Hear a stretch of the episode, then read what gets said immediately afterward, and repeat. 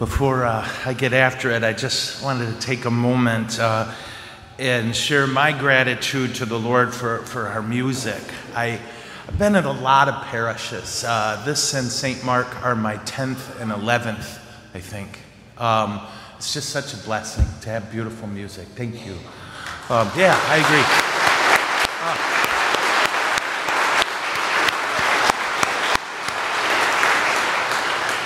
If you'd ever like truly terrible music, I can take over. Okay, that's. Uh, uh, today, when we talk about the Eucharist, there's, there's so much to say that you are always in danger of me uh, talking way too much. Uh, there is a lot to say on this topic. And so when it comes up, I spend a good amount of time through the week. Jesus, where do you want me to go with this one? What do God's people need to hear?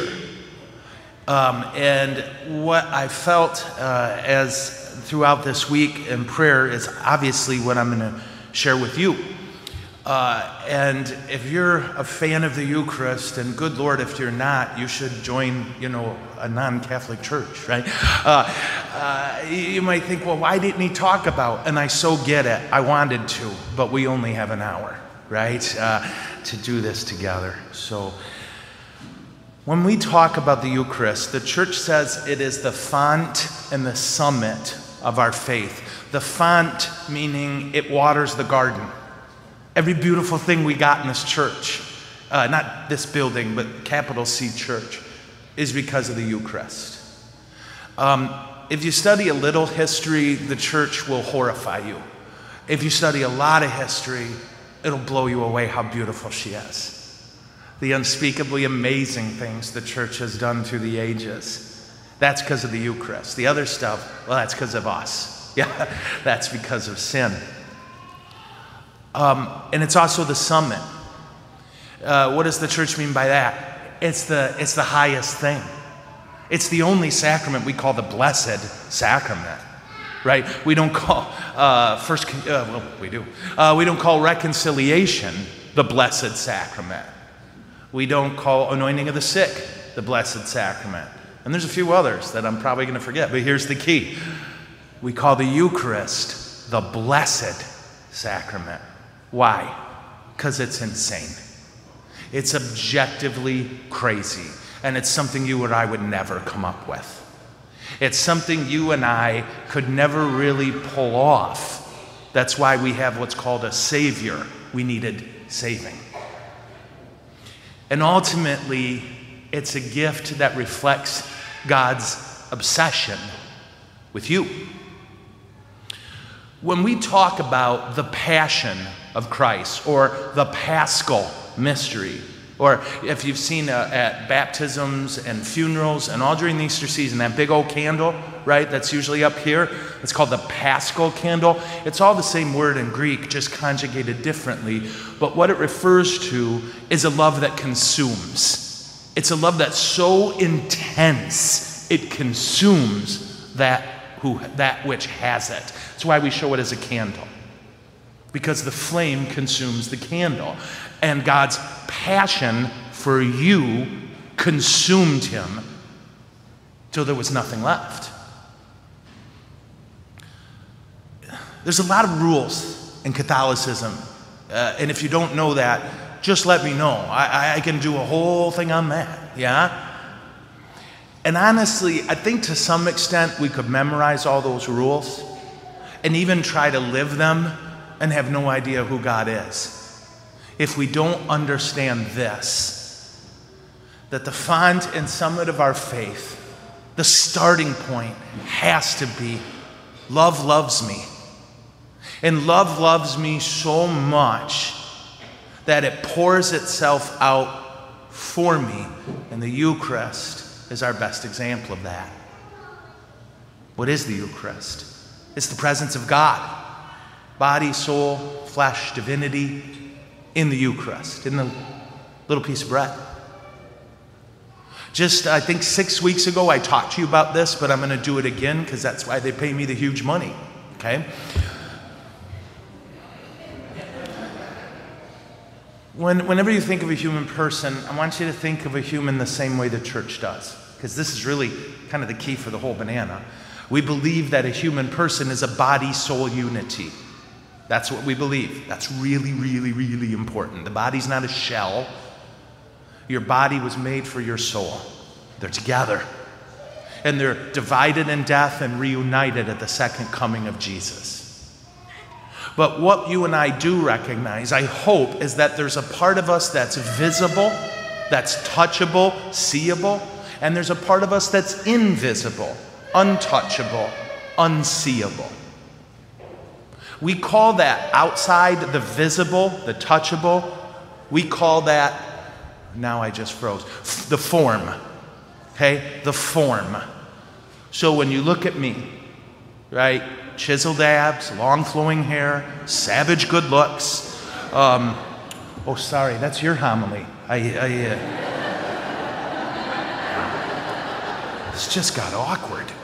Uh, no, we've got the form, and all of our forms are basically the same, right? Uh, you can tell a human by looking at it. You can look and say, oh, that's a human, by their physical, their outside. But while our forms are all similar torso, head, legs, and arms we're all different because of the invisible thing the personality, the love, the soul that which binds and animates all the stuff inside of us.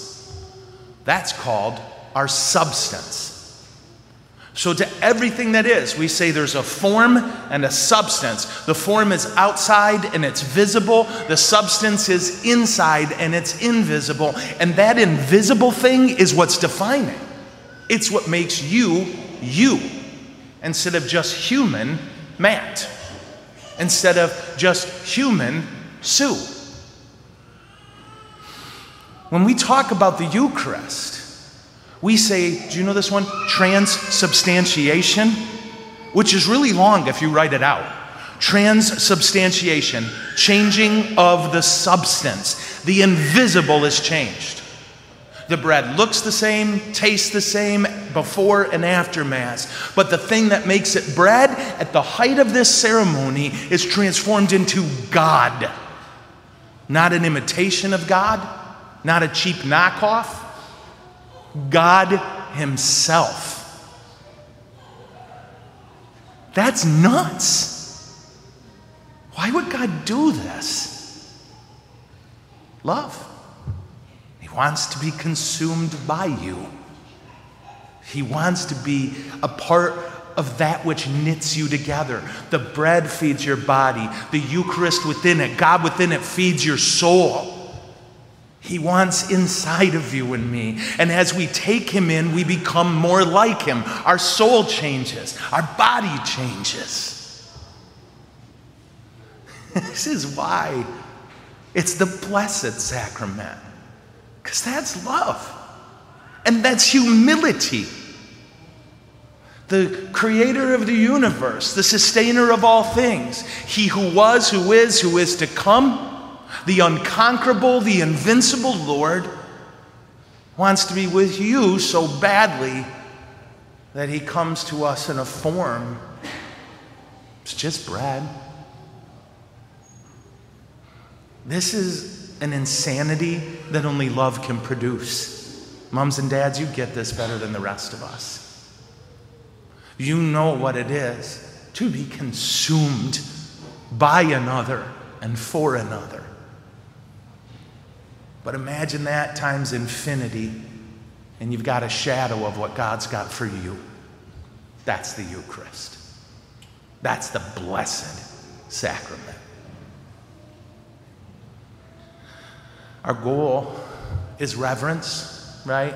Basically means awareness. Think about what you're doing.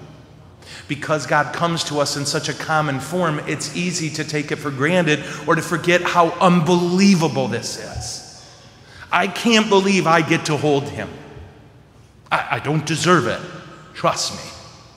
And if I may be so bold, you don't deserve it either.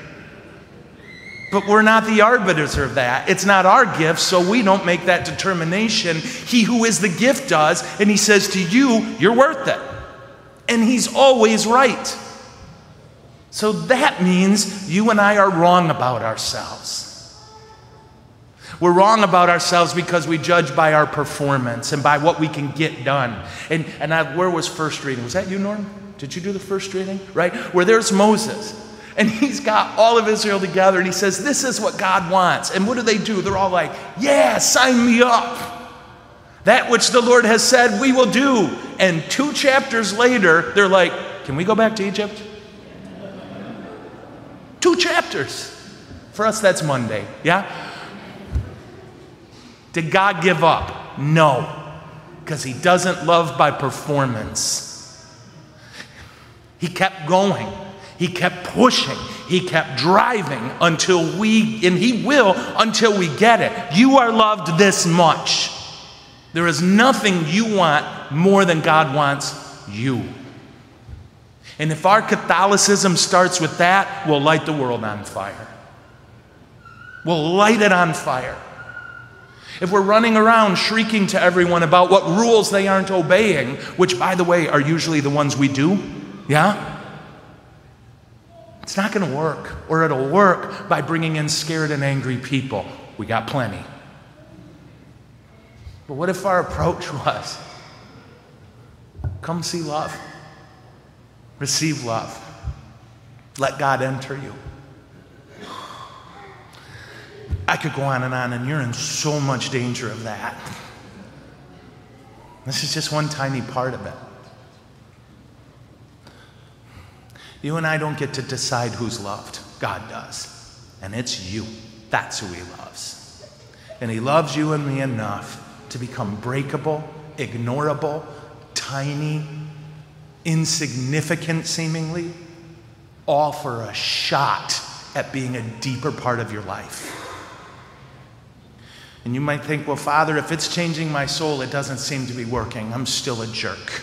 Yeah? I think that sometimes. About you, not me. Just kidding. It's working. As you can tell, I don't do a lot on exercise bikes, huh? Yeah? But I've seen people do it. Seems hard. Cuts down on the bacon eating.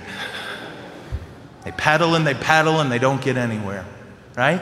Thing doesn't move. If it moves, there's an earthquake. It's not that what you're doing. But people do it because they recognize there's a change happening that they can't quite detect. But over time, it's a transformative change.